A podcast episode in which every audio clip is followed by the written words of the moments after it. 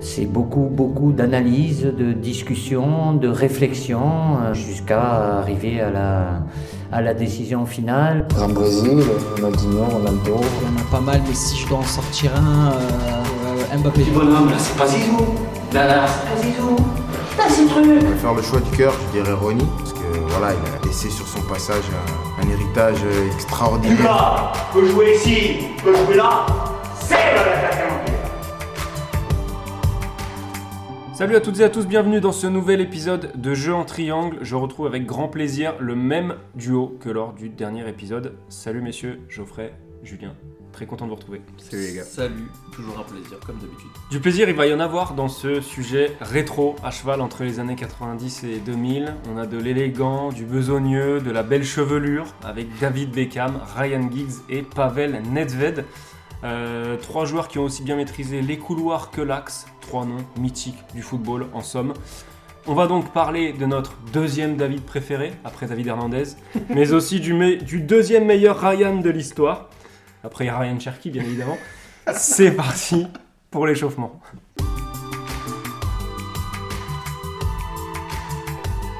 Geoffrey, à toi de, de commencer. Et moi, je vais prendre David Beckham pour mon échauffement. Évidemment, évidemment, David, David la classe, j'ai envie de dire. David l'élégance. Et David On Beckham, parle de Beckham, hein, pas de Hernandez. les deux, les deux. Ça marche aussi, ça marche aussi. Petite dédicace au nouveau papa David Hernandez Bien d'ailleurs. sûr. Euh, ouais, David Beckham, euh, ça me ramène forcément, bah, de par l'époque, euh, ça me ramène en, en enfance ou à l'adolescence. Et déjà, c'est très lié. Cette époque-là, globalement, du football, pour moi, est très liée aux jeux vidéo, très liée à PES. Et euh, le grand classique pour moi, quand j'achetais PES, c'était de faire d'abord tous les mini-jeux euh, d'entraînement qu'il y avait euh, dans, dans- dans le jeu, avec les- notamment les coups francs et les cibles. Et donc forcément, si tu faisais un entraînement coup franc, tu prenais David Beckham. Avec la... En plus, ils avaient hyper bien modélisé sa course d'élan, Ouais. hyper sur le côté, la frappe enroulée. Et moi qui étais, j'adorais tirer des coups francs. Mon but, par exemple, je pense qu'à cette époque-là, pas mal de gens essayaient d'imiter Juninho. Moi, Mon but, c'était d'imiter David Beckham. Les frappes enroulées, c'était mes... mon kiff absolu quand j'étais sur un terrain de foot. Et du coup, pour aller toujours dans, pour filer la métaphore là-dessus, mon père m'avait acheté les Predators grises de Oh David oui. Beckham avec la petite languette qui se mettait derrière sous la semelle. Bien sûr. Ah, donc là, franchement, le, le look était total. Voilà, David Beckham. mais- Il était total, mais il t'avait emmené chez le coiffeur aussi. Alors, je suis pas allé jusque-là. Je suis pas allé jusque-là. Même si j'ai eu beaucoup de dingueries capillaires, je suis pas allé jusque-là. Je vais enchaîner, mais d'abord je vais compléter parce que moi aussi, évidemment, j'étais un grand fanatique de PES. Et euh, moi, mon habitude, c'était de créer mes joueurs. Et évidemment, quand je crée mes joueurs, la course de David La Beckham course de David Beckham. pour tirer les coups francs. Assez, fia assez euh, voilà, euh, c'est c'est ce qui. Ça me ressemble dans la réalité. Moi, il y en a j'avais beaucoup aimé euh, celle de Ronaldinho sur le jeu. Oui, Oui, oui, oui, j'alternais les- un petit les, peu. les petits en, pas en marchant là. exact. Mais d'ailleurs, je me faisais avec, je me créais avec la coupe de David Beckham et j'avais un poster taille réelle de David Beckham dans ma chambre. Bref, Ah ouais. Euh, ah, on c'est commence c'est à- pas, mon- c'est pas mon échauffement. C'est pas mon échauffement. Moi, je passe sur Ryan Giggs, dont je n'avais pas de poster. Euh, moi, une des premières images qui me vient en tête, c'est ce fameux but contre Arsenal, euh, où il fait une, chevauchée incroyable. Il termine par une grosse frappe. C'était en demi-finale de FA Cup 99. Évidemment, j'étais pas devant le match. Mais du coup, je me suis replongé dans les images.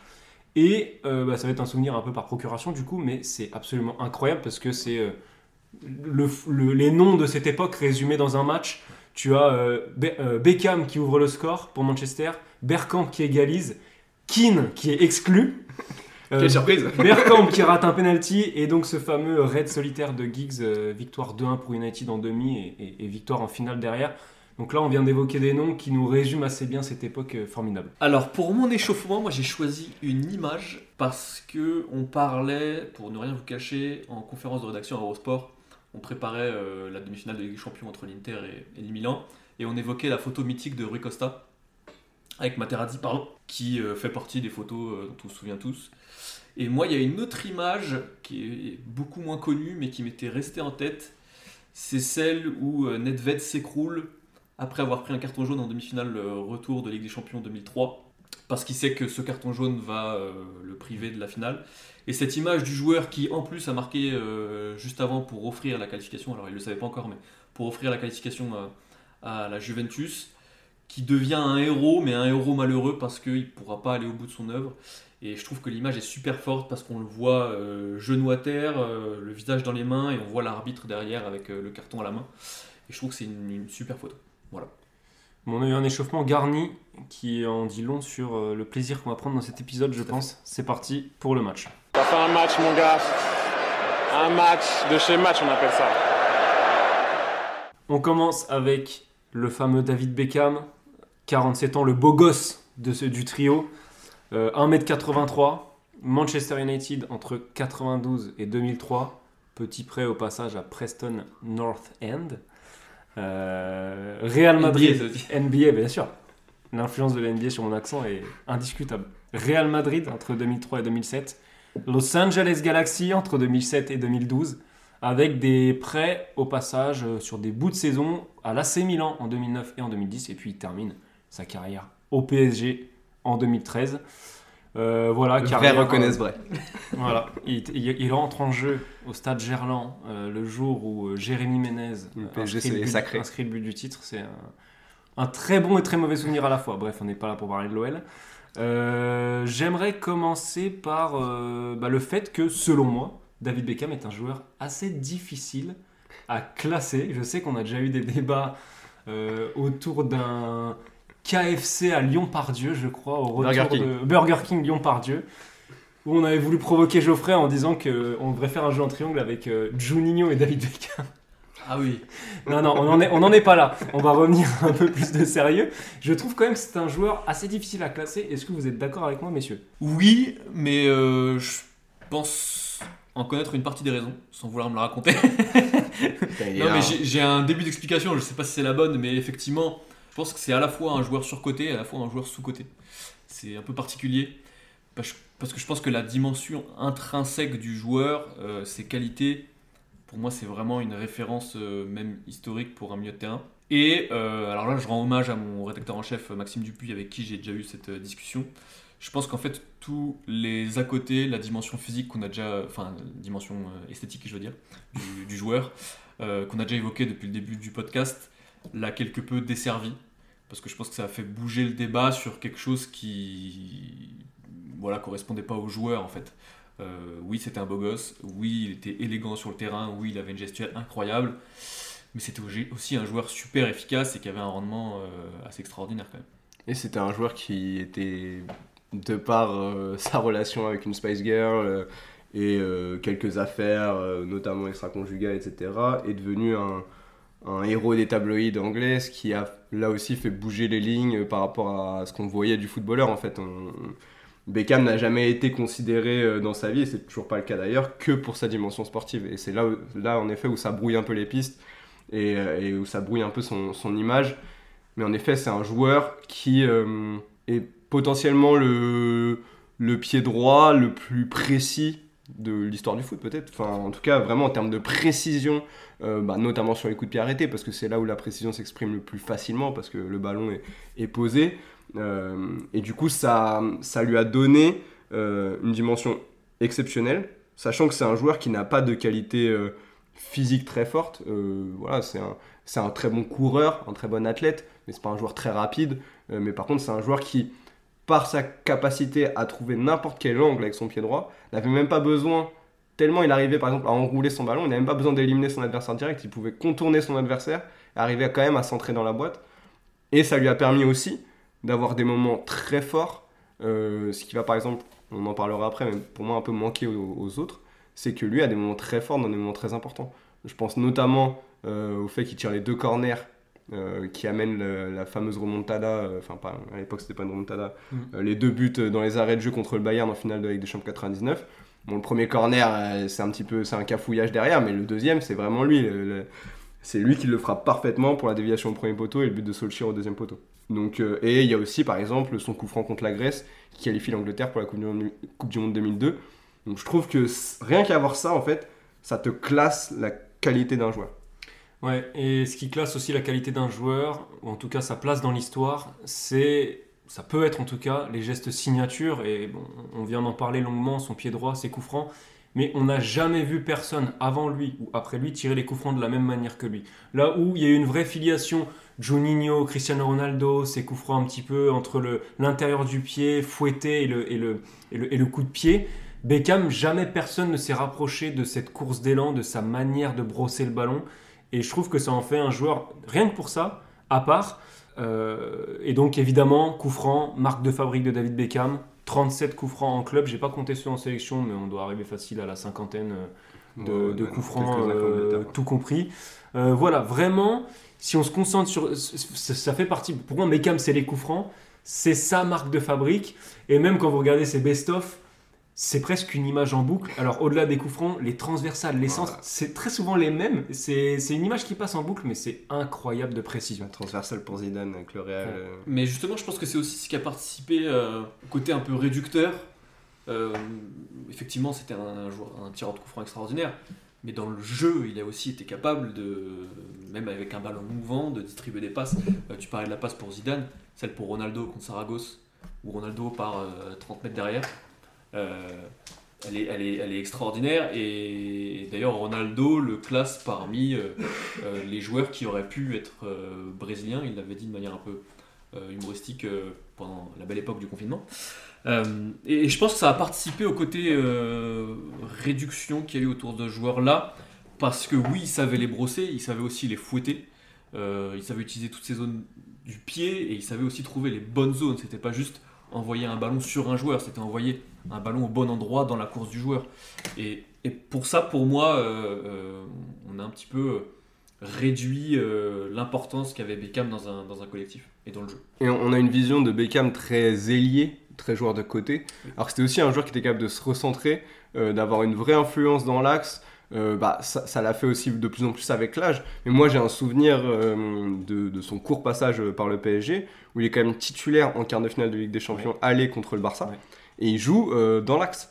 Alors, il, j'ai pas souvenir d'un Beckham qui règne sur ce match, mais il apporte vraiment des choses, hyper intelligent, euh, comme globalement tous ces mecs formés à Manchester United qui ont tous eu cette capacité à, à prendre une position plus axiale avec l'âge parce que de toute façon ils avaient une telle intelligence situationnelle, une telle intelligence de jeu qu'ils étaient capables de jouer quasiment à tous les postes. Et je trouve que c'est un joueur qui était vraiment, qui avait cette capacité à être un vrai relayeur. Il a été pas mal avec l'Angleterre aussi, euh, et qui avait une vraie influence sur le jeu, une, une vraie intelligence en fait à, à, euh, arriver à se positionner et à utiliser au maximum ses qualités, à maximiser ses qualités. Bah, c'est le mot, c'est vraiment, euh, excuse-moi Jacques, mais c'est vraiment ça, maximiser ses qualités, parce que si on compare aux qualités qu'on attend d'un milieu de terrain ou d'un joueur de côté en 2023, euh, il est loin de cocher toutes les cases. Il a vraiment fait sa carrière, et c'est pas réducteur ce que je dis, sur son pied droit et sur sa lecture du jeu, sa science du jeu. Deux qualités fortes. Il n'y en a pas beaucoup d'autres parce que tu l'as déjà dit Geoffrey, pas de grosse qualité athlétique, pas de qualité de vitesse, mais il a maximisé ça pour être l'un des joueurs références qui s'est imposé à Manchester, qui s'est imposé au Real Madrid, même si ça n'a pas été tout à fait linéaire son expérience là-bas. Donc c'est d'autant plus euh, remarquable. Au Real Madrid, ça n'a pas été linéaire parce que c'était un recrutement complètement débile et qu'on n'a pas pris en compte les positions du joueur, les préférences des joueurs. Mais euh, Beckham, il a joué à droite, il a parfois, parfois pris la place de Figo, ce qui n'était pas rien. Et justement, quand il jouait un petit peu plus reculé, c'était pour faire jouer Figo. Ça dit quand même quelque chose de, de- du joueur qu'il était. Et pour rejoindre ce que disait euh, Geoffrey, ce que je trouve hyper important sur le côté moment fort, moment fort, c'est aussi que ça a été un énorme leader. Et que ça a aussi été un leader à une époque où il y avait quand même Gérard Lampard. qui a- alors il y avait un petit décalage d'âge, mais euh, il a quand même été la star d'un effectif anglais qui euh, manquait pas de joueurs qui auraient pu euh, devenir des leaders. Et pour moi aussi, ça permet un petit peu de, de, de remettre euh, une vraie perspective autour du joueur et de l'énorme leader qu'il était à, son prime. Quoi. Après, dans la perception, il y a aussi justement ce, ce sujet de l'équipe nationale. On l'a déjà évoqué parce qu'on a évoqué un, un Lampard, Gerrard Scholes qu'on avait fait en, en jeu en triangle. C'est une génération euh, un peu maudite, une génération qui a fait des joueurs exceptionnels et qui n'a jamais réussi à aller loin. Malheureusement, Beckham est impliqué dans, dans certains de ses échecs très fortement, notamment en 98 où il se fait expulser contre l'Argentine en huitième de finale. Euh, 2004 aussi. en 2004 aussi. Euh, donc du coup, c'est euh, des moments où, où l'Angleterre, qui était très dure avec, avec son Spice Boy, bah, a encore plus appuyé là où ça faisait mal. Et je pense que là aussi, c'est cette perception, comme on le disait dans l'épisode précédent, cette euh, perception que nous renvoie la presse britannique, qui est souvent euh, soit euh, très haute, soit très très dure avec ses avec ses ouailles. bah là, bah on, a vraiment senti qu'il y avait une parfois des cassures qui se faisaient entre entre l'opinion publique britannique et, le joueur. Il y a cette phrase de George Best, en tout cas qu'on prête à George Best, où il dit il ne marque pas de la tête, il ne sait rien faire de son pied gauche, il sait pas tacler, il marque pas beaucoup, mais à part ça, il est pas mal. et je pense que c'est c'est typiquement, c'est une réflexion typiquement anglaise, et je pense que ça a effectivement beaucoup joué sur euh, le fait justement de sous-coter euh, le joueur qui- qu'il était. C'est marrant par rapport à son image euh, publique, il y a un vrai décalage, je trouve, en entre ce qu'il a dégagé et ce qu'on a pu dire de lui et comment on a pu le mettre en scène. Et d'ailleurs, comment lui-même s'est mis en scène dans la presse, parce qu'il en a joué de cette image. Hein. C'est pas que la presse qui l'a Non. monté en épingle, il a complètement joué là-dessus. Mais il y a un décalage entre ça et, je trouve, les propos que peuvent avoir euh, tous ses Mm. anciens coéquipiers concernant son comportement dans le vestiaire, son humilité, euh, son rapport au groupe, etc. Et ça, c'est c'est un paradoxe qui est, qui est super intéressant parce qu'à la fois, il a vraiment beaucoup joué sur son image et on sent qu'il avait envie de la lumière des, voilà, des projecteurs. Mais à l'intérieur d'un vestiaire, ça avait pas du tout l'air d'être ce joueur-là. Ah, notamment sa relation avec Zidane, euh, sont vraiment vraiment beaucoup appréciés dans, dans le vestiaire du Real. D'ailleurs, une vidéo assez mythique où euh, Beckham parle de Sissou, c'est c'est d'une classe absolue. Euh, mais mais ouais, euh, Beckham hyper bon coéquipier, euh, hyper humble, euh, qui visiblement ne voilà ne, ne pétait pas plus haut que son cul pour, pour utiliser oui. une expression un petit peu beauf. Merci Sébastien Patoche. quand il était dans un vestiaire, alors qu'en effet, tout, tout ce qu'il pouvait dégager à l'extérieur euh, pouvait laisser penser qu'il aurait une place. On va peut-être la couper celle-là. pas non, la non, mais ça permet, si, si, ça permet d'avoir une référence je trouve, au nul. Je sais pas si vous vous rappelez Ah oui. dans les nuls, ne pète pas plus, plus ton, ton cul, tu risques d'en avoir derrière les oreilles. Voilà, pour les amoureux des, des nuls d'intégrule. Voilà, voilà. On La parlait d'élégance là. Ouais. Mais euh, tu parlais de Zidane, Ronaldo aussi euh, l'adorait, je l'ai déjà un petit peu évoqué. Euh, Ronaldo qui adore un passeur, je pense que ça dit beaucoup de choses sur le passeur. Euh, et sur ce que Arthur, toi tu disais au début, le problème de Beckham, entre guillemets, c'est que euh, 99% des gens le connaissaient, que ce soit en Angleterre, que ce soit même en France. Et que ça, bah, ça a poussé peut-être les gens à donner leur avis sur des choses qu'ils ne connaissaient pas. Et c'est pour ça que ça a créé euh, cette espèce de, de comment dire d'ambiguïté autour de euh, la star, euh, la dimension star du joueur et, et le joueur lui-même, parce qu'effectivement il y avait un vrai décalage entre l'opinion publique et, euh, et ce que disaient ses, jou- les- ses coéquipiers de lui. Il y, a un autre déc- Vas-y, excuse-moi, vas-y, vas-y, il y a un autre décalage entre son image euh, très classe euh, et son nombre d'exclusions en carrière. C'est vrai. 11 exclusions, dont une euh, assez connue lors de la Coupe du Monde 98, où il se fait un petit peu avoir euh, par le, le vice de Simeone. Mais ça, c'est assez, c'est assez étonnant. Je- J'avais en tête quelques rouges de Beckham, mais j'avais pas en tête qu'il en avait pris autant avant de préparer cette, cette émission. Et puis il y a aussi un départ assez tôt euh, en MLS qui là aussi brouille un peu l'image parce que du coup bah, on se dit ouais il a fini sa carrière un petit peu dans un championnat euh, de seconde zone Surtout même si l'un des premiers en plus. voilà ça a été dans la première après pour le coup il a vraiment participé et il y participe encore en étant aujourd'hui euh, propriétaire euh, de l'Inter Miami à, populariser euh, le soccer aux États-Unis et à faire grandir cette ligue qui est aujourd'hui une ligue qui compte. Euh, c'est aujourd'hui un championnat qui, qui progresse d'année en année, qui est de plus en plus euh, diffusé, qui aujourd'hui a quand même un contrat avec Apple TV de diffusion. Donc on sent que c'est quelque chose qui est en train de se solidifier et David Beckham joue une vraie part dans, dans ce développement. Peut-être un petit mot sur Beckham en chiffres. Il fait quand même deuxième au Ballon d'Or en 99. Le noter parce que des fois, quand je posais la question au début, comment est-ce qu'on classe Mais en fait, euh, il y a un classement du Ballon d'Or qui répond en bonne partie à ma question. Euh, il fait 718 matchs, donc c'est quand même une, une carrière euh, assez garnie. 214 passes décisives sur, sur cette carrière, c'est assez intéressant. Après, son palmarès, je trouve pas si garni que ça. Il y a 6 premières ligues, bon, ça c'est costaud. Une Liga avec le Real, évidemment, on attendait plus du Real avec ce recrutement. Et une Ligue des Champions, bon, une Ligue 1 avec le PSG aussi. Euh, par rapport à son statut, les clubs dans lesquels il, est passé, on aurait pu s'attendre à un petit peu plus peut-être. Mais là, je suis difficile. Oui, mais je pense que ça va rejoindre euh, ce qui- ce qu'évoquait Geoffrey sur le côté génération euh, euh, maudite, parce qu'avec l'Angleterre, euh, euh, ce- cet effectif-là aurait dû avoir au moins un grand titre international. Euh, sur le côté euh, statistique, je crois qu'il fait plus de 3 saisons, euh, saisons à plus de 20, 20 passes décisives, ce qui est euh, absolument colossal. Je pense qu'aujourd'hui, il n'y a pas un joueur qui le fait. Messi De peut-être. Bruyne peut-être. Messi De Bruyne, ouais.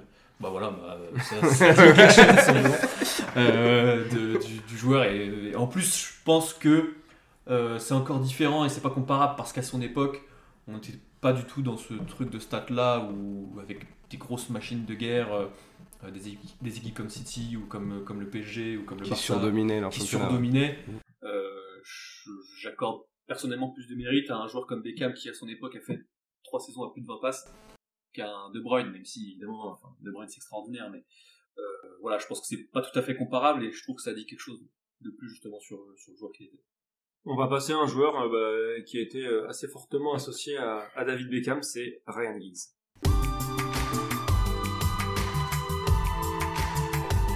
C'est parti pour Giggs, donc 49 ans, euh, 1m79. Euh, il a fait tout simplement toute sa carrière à Manchester United entre 91 et 2014. Il a ensuite été adjoint de Manchester United. Il avait même fait un intérim de quelques matchs, trois matchs je crois, en tant qu'entraîneur, voire même entraîneur-joueur. Il se fait rentrer lui-même sur son dernier match sur- comme coach principal. Une autre époque, mais pas si lointaine que ça. Et sélectionneur du Pays de Galles avant de démissionner pour des affaires euh, bon, de violence euh, conjugale.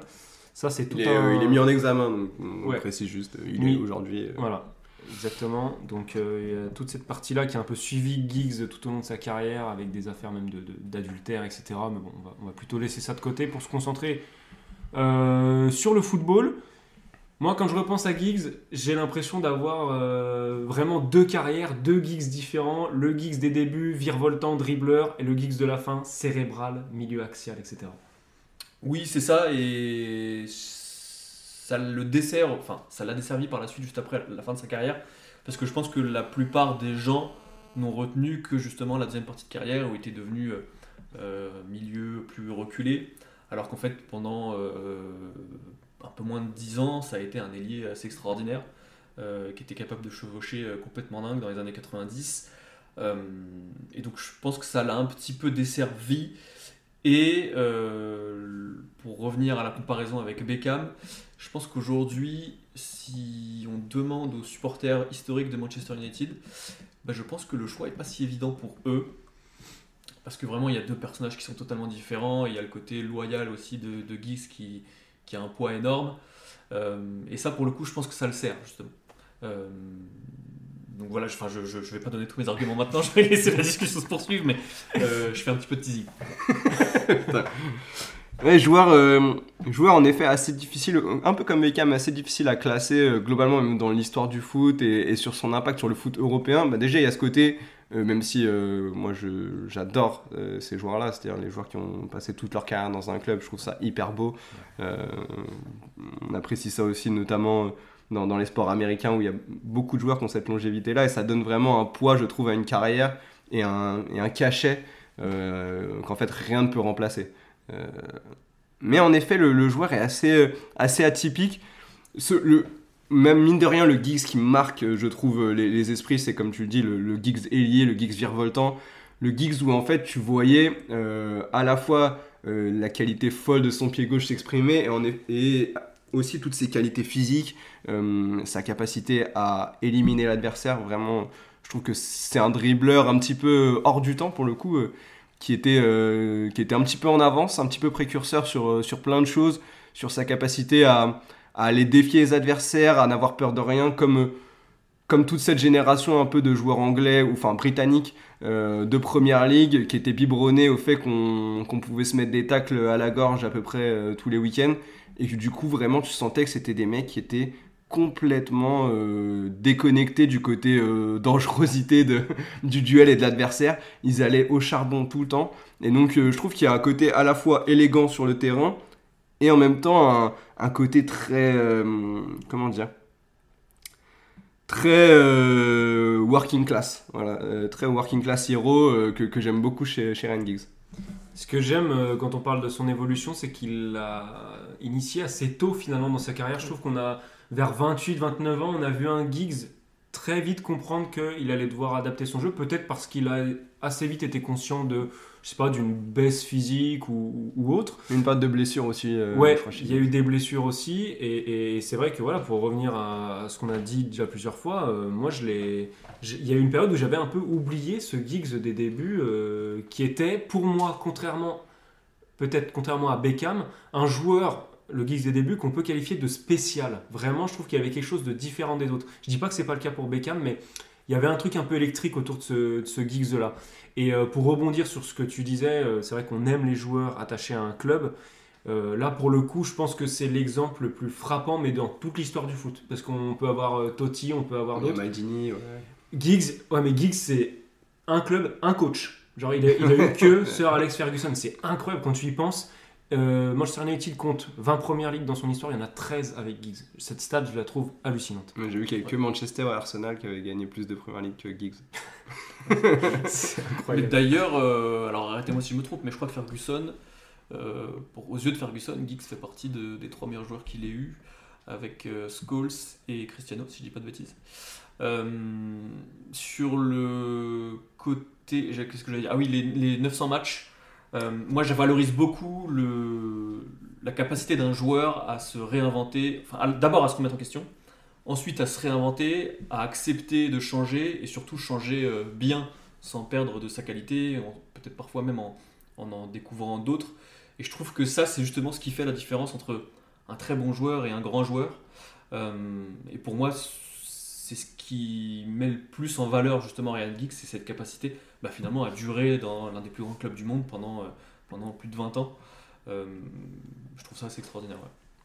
Ouais, même si euh, je trouve que il a, il a peut-être fait à la, à la fin les, années de trop, il y a peut-être deux ou trois saisons où, tu sens que il, il- Bon, sur, sur la fin, vraiment, je trouve que le Giggs, euh, le, le des deux trois dernières saisons, Bah, je trouve qu'il a toujours rendu service. Pas, Bah, pas ouais, quand, il rentre, mais- quand il ouais. rentre comme entraîneur-joueur, là, euh, ça doit être certainement sa dernière apparition. Du coup, il arrive encore à faire une passe décisive. Tu vois, je trouve ça. Oui, oui, oui. Bah, en fait, oui, mais quand, quand t'es un joueur de la dimension de Giggs, rendre service, c'est c'est que t'es plus, Ah oui, t'es je suis plus à ton niveau. Mm. Donc, euh, c'est- c'est. mais D'ailleurs, on peut avoir ce débat aussi avec Beckham. euh, c'est c'est des joueurs qui, ont, qui avaient un tel amour du foot qu'ils ont poussé le truc jusqu'au bout. Après, euh, en effet, c'est pas un hasard si euh, Manchester, même dans, les fins de, dans la fin de carrière de Ryan Giggs, fait euh, victoire en 2008, va en finale en, en 2009 et en 2011 euh, de Ligue des Champions. Donc du coup, c'est quand même une équipe qui reste très solide. Et avec ce Giggs en effet réinventé, euh, moi que, que j'aime beaucoup parce que c'est... c'est, euh, du coup, on peut s'identifier à la carrière de Ryan Giggs. C'est-à-dire que n'importe quel joueur du, du dimanche euh, sait que avec l'âge, il va euh, soit reculer, soit avoir un, un rôle où il va être un peu plus circonscrit à une zone du terrain. Ça part juste d'un peu moins haut. Quoi. ouais. Et, et voilà, exactement. Ah bah non, mais c'est tout est question de relativité. hein. et, et, euh, et chez Ryan Giggs, j'aime beaucoup ce côté euh, identifié sur la deuxième partie de sa carrière au rond central. Tu vois, je, je le vois vraiment beaucoup mener les choses du rond central. Et en fait, ça dit aussi beaucoup d'une intelligence. Euh, courir moins, ça veut dire courir mieux.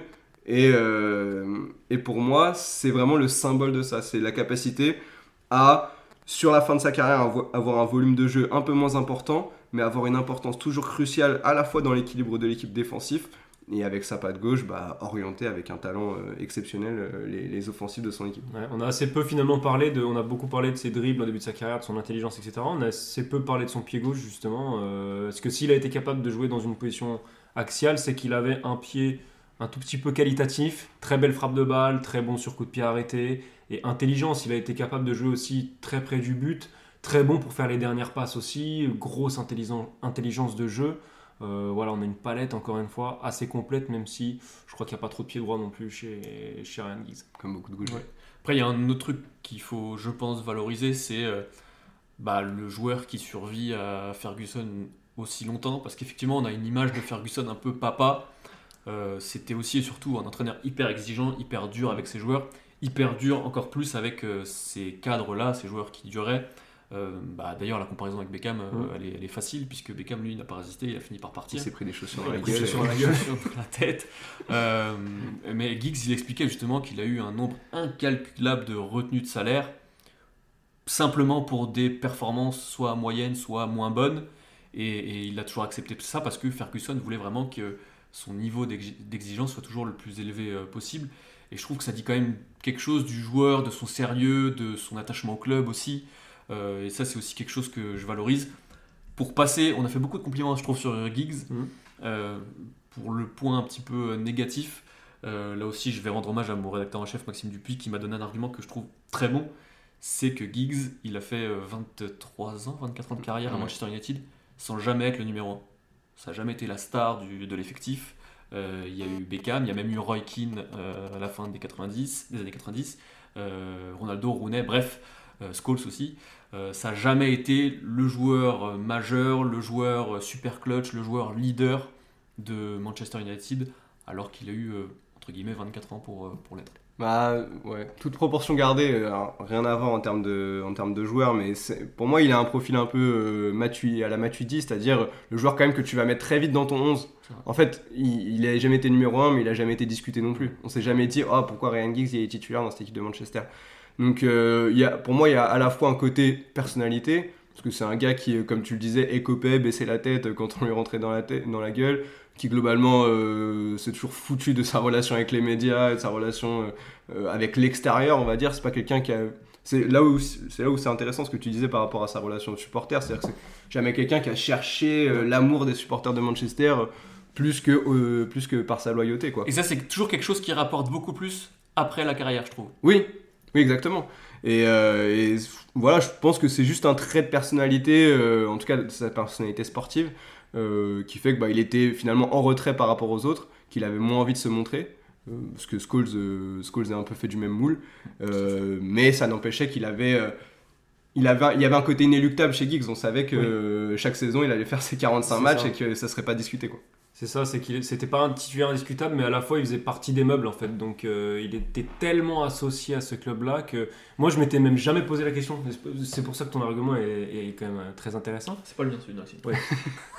Ton argument meilleur. procuration. Mais je m'étais jamais posé cette question parce que pour moi Giggs c'était Manchester et comme tu le dis, il faisait euh, ses matchs, son quota de matchs par saison. Euh, J'allais dire on va finir sur sa sélection, mais pas grand chose à raconter, aucune grande compétition avec. euh, J'ai le jamais vu un match de Ryan Giggs avec le Pays de Galles. bah, aucune grande compétition avec le Pays de Galles, donc euh, malheureusement, on va, on va squeezer cette partie-là pour passer à. T'étais en train de faire la comparaison avec Gareth Bale là Hmm, non. Mm, Ok, non, je bah, Mais- euh, après, Bale, a, vrai c'est Bale a amené, comparable. euh, Bale a amené les Pays-Bas dans une grande compétition. Pays de Galles. Avec, une, autre, avec Ouais. une autre génération quand même. Ouais, je pense que c'est ça. Il y avait. Gary Speed euh, que j'ai en tête avec Ryan Giggs, mais sinon, euh, te citer des joueurs gallois des années 90-2000, Ouais, je vais avoir du mal aussi. Je vais avoir du mal. Collins. On va voir si on est capable de. il y a forcément un Collins quelque part. On va voir si on est capable de citer des joueurs tchèques des années 90. Plus cite- facile, ah, Je plus cite facile. le premier, Plus Pavel. Nedved. Donc c'est parti pour Nedved.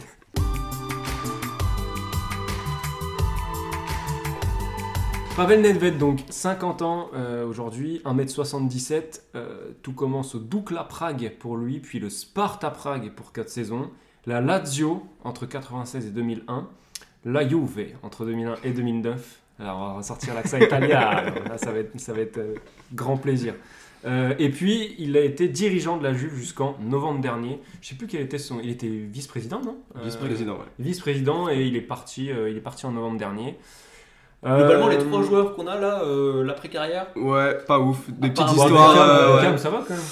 Oui, alors Beckham, c'était plus Il ouais, il y a eu des périodes compliquées pour Beckham aussi. Euh, La, la, la nounou, on dira pas plus.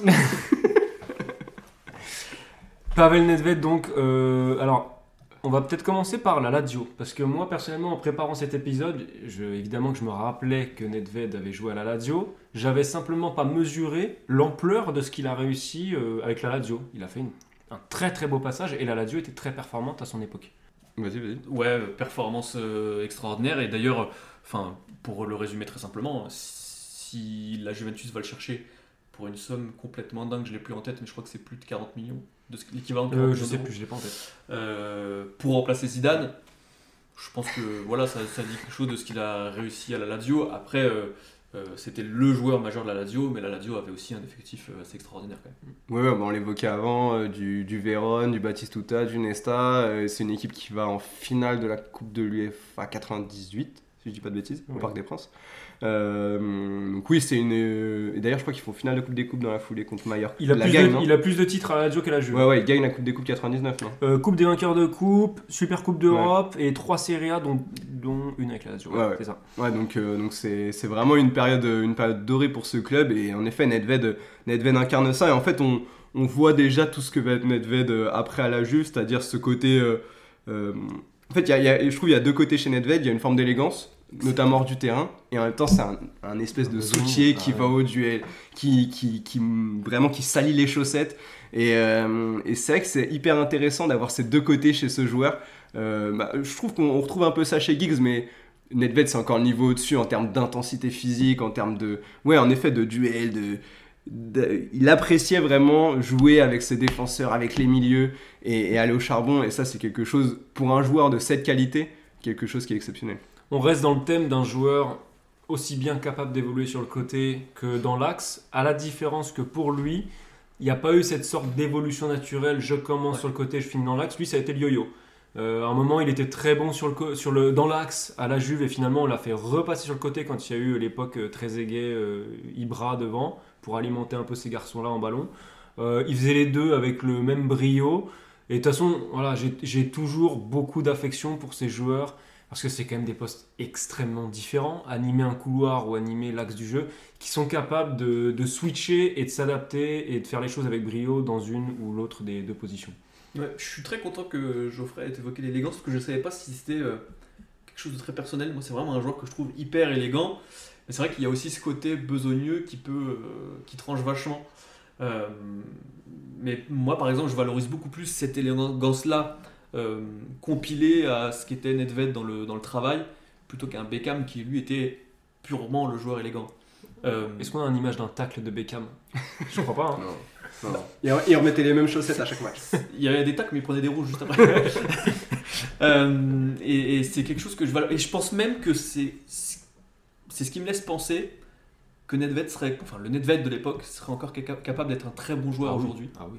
Euh, parce que dans l'intensité, dans la caisse qu'il avait, dans euh, l'apport défensif, la rigueur tactique, euh, je pense que c'est vraiment un joueur qui pourrait s'adapter à, qui aurait pu s'adapter à ce qui est devenu le jeu aujourd'hui. Mais je te rejoins complètement parce que en, en revoyant des images, et c'est même vraiment un des trucs qui m'avait marqué avec Nedved, voilà, quand on voyait des images dans l'équipe du dimanche et tout, c'est que c'est un faux pied avant les faux pieds.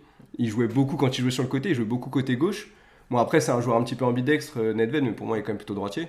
Après, il est totalement ambidextre. Ouais, ouais. pff. Mais je sais pas, quand je vois des images, j'ai quand même l'impression qu'il est droitier.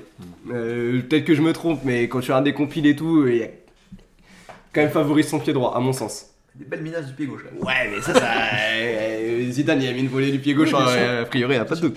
Moi, je, le- je, le- j'im- je l'imagine droitier en tout cas dans mon, dans mon esprit, et donc du coup, je le vois faux. Tu vois, quand je vois Nedved, euh, j'ai des réminiscences de Ribéry par exemple. Je trouve qu'il y a quelque chose qui, qui va un peu dans ce style. Ah, c'est vrai. Et c'est là où je le trouve un peu, là aussi, très précurseur, très moderne.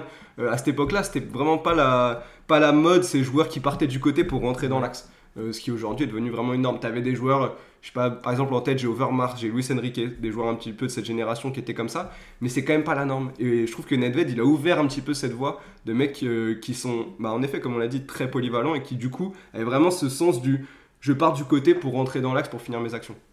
C'est marrant parce qu'il il gagne le ballon d'or donc, euh, en 2003 et c'est quand même pas le, le profil type de joueur qu'on imagine être récompensé au ballon d'or. Parce que même s'il y a cet élégant. Je crois que ça je dis juste que c'est un scandale, mais bon. Oui, mais bon, il a quand même, le- il a quand même le titre. Et, euh, et c'est pas le genre de joueur qu'on récompense très souvent. Là, récemment, on a eu des Modric par exemple, mais c'est beaucoup plus soyeux, on va dire, que Nedved. Euh, même si on a parlé d'une élégance, et je suis d'accord avec vous, ça reste quand même. On se souvient plus de lui pour son côté euh, intensité, etc. C'est assez rare ces joueurs-là, je trouve, récompensés d'un titre au Ballon d'Or. Et pour parler de précurseurs, euh, il y a quelque chose dont on parle énormément aujourd'hui, c'est la préparation, c'est le travail invisible, préparation physique, etc. Et de ce que j'ai pu lire sur Nedved, c'était un malade de récupération, de travail de, foncier, etc. Il travaillait plus que les autres, à une époque où c'était peut-être moins en, en vogue de se mettre en avant pour C'est moins la norme. Voilà, exactement. Ben, ça, ça rejoint, c'est aussi pour ça que je l'imagine euh, très bien euh, euh, jouer dans le, dans le football d'aujourd'hui. Euh, pour le Ballon d'Or, j'irai pas jusqu'à dire que c'est un scandale, c'est pas le numéro un pour moi, mais bah, quelque part je suis content de me dire qu'un joueur comme ça a eu un Ballon d'Or, Ouais. un petit peu comme Modric d'ailleurs justement, Mhm. Comme j'aurais aimé qu'un Iniesta par exemple ou un euh, ait un Ballon d'Or. Oui, sur la saison, euh, je suis d'accord que c'était peut-être pas pour lui, sûrement pas pour lui, mais qu'il ait finalement un ballon d'or à la fin de sa carrière, bah, moi, ça me choque pas et je trouve ça plutôt, plutôt rassurant même. Non, mais quand deux ans, il y a Nedved et Shevchenko qui l'a en 2005, en fait, c'est. Enfin bon, vous irez vous renseigner, mais c'est notamment le poids des votes des journalistes des pays de l'Est qui, qui était un petit peu euh, surreprésenté à ce moment-là, euh, après l'explosion du bloc de l'URSS et de la Yougoslavie. Enfin, voilà, c'est tout un contexte qui fait qu'il y a eu un, un- enfin, un contexte favorable pour que Nedved l'ait. Après, je dis pas que, en effet, c'est pas un scandale qu'un joueur comme Nedved ait été récompensé. Et scandale, bien sûr, c'est un mot fort, hein, on parle de Ballon d'Or. Euh, mais euh, voilà, c'est une petite injustice, notamment par rapport euh, au grand Thierry Henry. Il fait finale de Ligue des Champions, c'est l'année de la finale de Ligue des Ouais. Champions qu'il perd et qu'il ne joue pas d'ailleurs. Euh, cette année de Ballon d'Or. Et d'ailleurs, c'est intéressant. Euh, Là-dessus, euh, c'est un joueur qui est dans pas mal de, de petits moments charnières, qui finalement a des échecs un peu forts, un peu marquants. De rendez-vous raté. Ouais, de rendez-vous raté. Il est euh, finaliste de l'Euro 96 avec la République tchèque euh, à l'époque où c'est une République tchèque qui monte en puissance à ce moment-là, qui est un peu une surprise en, en finale. Il y a ce moment raté euh, de la finale de Ligue des Champions 2003. Il y a cet échec en demi-finale de l'Euro 2004. Alors que pour, le coup, pour moi, la République tchèque est de loin la meilleure équipe de cette compétition, de très très loin. Ils ont un effectif incroyable et pour le coup, ils roulent sur la compète jusqu'à cette demi et ce but en argent de, de Delas euh, sur corner. Euh, voilà, il y a des petits, euh, des petits rendez-vous manqués qui, qui ternissent un petit peu le- l'héritage de, de Pavel Nedved parce que si tu lui rajoutes un titre avec la République tchèque, là ça commence à être très très très solide. On peut lui, on peut lui rendre quand même, euh, rendons à Nedved ce qui appartient à Nedved, cette descente avec la Juve où il fait partie de ces joueurs qui restent fidèles avec Buffon, Del Piero, Camoranesi, Trezeguet. Ça, je trouve que ça résume assez bien le personnage Ouais. aussi. Et d'ailleurs, j'ai lu une interview euh, dans un quotidien tchèque euh, qui date de quelques années où il dit que justement, à l'époque de la descente, il a euh, 15 000 clubs qui viennent le voir, euh, l'Inter, Chelsea notamment. Et, et lui dit non, je reste avec la Juventus par fidélité. Mais il explique aussi que si Manchester United était venu Ah. toquer à la porte, il aurait bien aimé y aller parce qu'il était fan de Giggs. Ah Euh, Ah. Je trouvais ça intéressant pour l'épisode. Et il dit même qu'il était un petit peu jaloux de Poborski. Ah bah j'allais qui, dire qui, que... lui avait joué à Manchester United et qu'il était fan de Giggs et Scholes. euh, Il aurait beaucoup aimé jouer avec eux. C'est intéressant aussi sur ce qu'on disait euh, tout à l'heure sur le côté un peu staccanoviste et tout. Je trouve que là aussi ça fit très bien avec à la fois la Juve et à la fois l'Italie globalement. L'Italie de cette époque était en avance, euh, qui avait déjà les, les meilleurs joueurs à cette époque-là, euh, les meilleurs joueurs du monde, et qui était en avance justement sur tout ce qui était préparation invisible, peut-être des fois un peu trop, un peu trop invisible, un peu trop opaque. voilà. mais, mais mine de rien, ça, ça dit quelque chose de ce qu'était le championnat italien à l'époque. Voilà, on, on- on a aujourd'hui tendance, euh, nous contemporains de, des années 2010-2020, à oublier, à oublier le niveau de la Serie A des années 2000, des années 90-2000 d'ailleurs. Et donc d'évoquer Nedved, ça permet d'en reparler et de redire que c'était vraiment, vraiment, vraiment le meilleur championnat du monde et que ça avait vraiment un temps d'avance sur euh, plein de choses qui sont aujourd'hui euh, démocratisées dans le foot euh, européen. Mais ref- refaites-vous les 11 des, du Milan, de l'Inter, Ah, euh, même de la Lazio, de la Juventus du début des années n'importe 2000. quoi. ça. C'est parti pour le temps additionnel, messieurs. additionnel, 3 minutes minimum. 3 minutes de bonheur en plus Allez, Geoffrey, je te laisse te lancer pour ton classement. Pas facile celui-là, pas facile. Je vais quand même mettre David Beckham en titulaire. Parce que, euh, alors peut-être pas le meilleur joueur, je l'accorde. Mais euh, il y, a un côté euh, complet chez David Beckham. Et quand je dis complet, c'est. ça englobe en dehors du terrain. Et surtout, il y a un côté culturel qui est beaucoup trop fort en fait. Un côté marquant. Quand je pense aux années 90, aux années 2000, à la façon dont j'ai appréhendé le foot en étant petit puis adolescent, euh, David Beckham, il revient très vite en fait. Il revient très très vite. Et, euh, en effet, euh, ça me permet aussi de redonner beaucoup d'amour au joueur qu'il est, au joueur qu'il était plutôt. Parce que c'est quelqu'un qui a pâti d'une image publique qui était beaucoup trop exposée pour qu'on se rende compte de la qualité qu'il avait et à quel point il a pu changer le jeu sur certains aspects. Ça, j'en suis convaincu.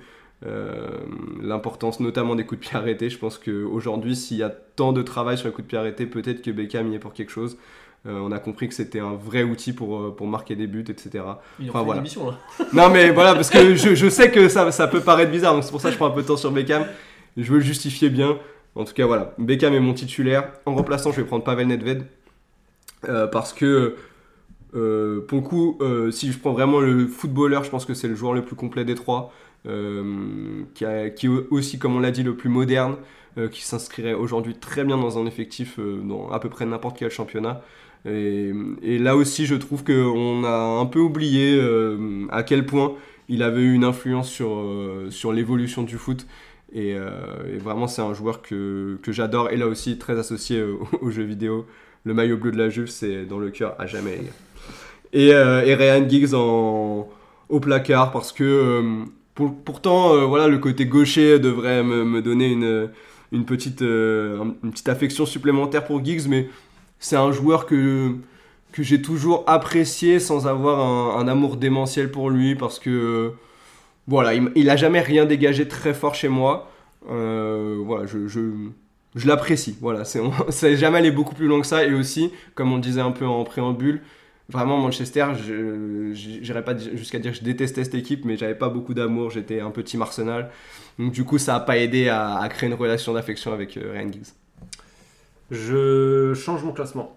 Et je passe Oh là là, le twist Pavel Nedved C'est en le moment de la pub, titulaire. normalement. Euh, ouais, j'avoue. On va lancer une petite page de pub. Non, euh, Pavel Nedved en titulaire parce que, euh, bah, comme, euh, comme j'ai euh, totalement adopté vos arguments sur Rashford tout à l'heure, j'adopte celui de Nedved qui est un joueur complètement moderne et que tu pourrais mettre dans une équipe aujourd'hui euh, sans aucun problème de top niveau. Tu serais pas un peu influencé Ah mais complètement, moi je suis là à l'animation, tu sais. Les animateurs généralement ils ont, des, ils ont des, des, des- des positions un peu plus friables que les autres. On va assumer ça. Pavel Nedved titulaire. En remplaçant, je vais mettre Giggs que j'avais mis titulaire euh, initialement. Mais en fait ce qui me fait le, le basculer ici, c'est que bah, je parlais d'un Giggs qui était, euh, que, j'aimais beaucoup dans ses premières années, mais je l'aime beaucoup parce que j'ai vu des vidéos. Mais le Giggs que moi j'ai le plus vu jouer, c'est un Giggs qui était voilà, dans la science du jeu, etc., mais qui m'a pas spécialement fait vibrer. Donc je vais, je vais le basculer pour ça euh, en remplaçant. Et au placard, je vais mettre David Beckham parce que malgré tout ce qu'on s'est dit, je peux pas m'enlever de la tête qu'il y a un petit côté surcoté euh, chez David Beckham. Je peux pas me l'enlever de la tête. Euh, et que lui, complètement au contraire de Nedved, je trouve qu'il n'est pas du tout adapté au foot d'aujourd'hui. Il, a trop de manque, il aurait trop de manque pour être dans un top club euh, européen aujourd'hui. Euh, c'est mon avis. Bien que Beckham, c'était, comme je disais tout à l'heure, poster réelle dans la chambre. C'était quand j'avais mon premier maillot Kipsta, j'avais écrit Beckham sur un bout de papier que j'avais scotché dans le dos. Ensuite, maillot du Real Madrid 23, David Pour Beckham. je t'ai pas tapé. hein. Et c'était mon premier joueur préféré avec Juninho. Donc vraiment, j'ai un amour infini pour David Beckham. Et quand je l'ai vu arriver en France, euh, j'étais comme un dingue. Mais euh, je le mets quand même au placard parce qu'il sera bien avec, euh, avec de belles chemises. Quelle, quelle chute incroyable. Euh, bah, je pensais être le seul à le mettre titulaire, mais on est deux. Euh, je mets Pavel Nedved aussi titulaire. Parce que, euh, ça on l'a déjà dit, mais parce qu'effectivement c'est le joueur que je valorise le plus sur le côté euh, complet. Et en plus, il y a ce côté esthétique du joueur qui avait quand même une vraie classe, une vraie élégance, qui était un joueur aussi spectaculaire, on l'a pas trop évoqué, mais euh, les buts qu'il mettait, c'était rarement euh, des buts de, de, de rat. Et puis la coupe de cheveux, et puis l'époque que ça me rappelle. Moi, j'adorais ces matchs-là. Voilà, j'ai une vraie affection pour Pavel Nedved. Sur le banc, je mets Beckham. Et je précise que s'il y avait eu n'importe quel autre joueur que Pavel, Pavel Nedved, pardon, j'aurais mis Beckham titulaire. Euh, parce qu'effectivement, euh, ça me renvoie à des choses de ma jeunesse. Il y a quand même eu une influence énorme sur, euh, sur notre jeunesse. Et ce qui est fou, c'est que je pense que c'est valable pour plein d'autres pays en fait. Donc rien pour ça, je, voilà, il y a le côté affectif, hein, je le cache pas, mais voilà, Be- Beckham c'était beaucoup plus qu'un simple tireur de coup franc pour moi. Euh, et sur le au placard, pardon, je mets Ryan Giggs. Alors pour le coup, moi j'ai euh, J'avais une vanne, mais c'était un peu trop tôt. Il y est pas encore. Il vraiment finir au placard. Euh, pour le coup, moi j'ai une vraie attache, une vraie affection aussi pour Manchester United. Le problème, c'est que j'ai aimé beaucoup plus de joueurs mancuniens. J'ai mis beaucoup de joueurs mancuniens, beaucoup plus que lui, pardon. Euh, voilà, j'ai adoré Scholes par exemple. J'étais très triste de ne pas être dans l'épisode avec Scholes d'ailleurs. Euh, Maxime Lupu aussi. et, et voilà, effectivement, le, le- moi l'image que je retiens, le joueur que je retiens, le geeks que je retiens, c'est effectivement un joueur un petit peu plus reculé, qui était quand même beaucoup moins extraordinaire que l'ailier qu'il était au début de sa carrière. Et donc pour ça, euh, je ne peux le mettre sur la feuille de match. Bon, on arrive au bout. Euh, je sais pas ce que vous allez faire, vous, amis auditeurs, mais nous, on va allumer la play. On va se faire un bon. PES là. Ah oui. On va se faire un bon PES. On va jouer tout l'après-midi. Euh, pendant que nous on joue, n'hésitez pas à partager cet épisode, à mettre les notes comme d'habitude. Et puis voilà, on se retrouve euh, très très vite pour un nouvel épisode. Merci de votre fidélité. Vous êtes toujours plus nombreux à nous écouter. C'est plutôt agréable. Merci à toi, Julien. Merci à vous, un vrai plaisir. Et on te reverra. hein. Je pense que t'as- J'espère bien. T'as validé. Il euh, est, il est titulaire sur le banc ou au placard Si On on fait un Jap, un triangle, Jap, euh, Raph, euh, Ouais. Cyril, Cyril Maxime, ça commence à faire pas mal d'invités made in Eurosport d'ailleurs. Alors, Cyril, c'est au placard. Toujours de la qualité. Eh ben il appréciera. Merci à toi aussi Geoffrey. On termine sur ces jolis mots. A plus. Ciao.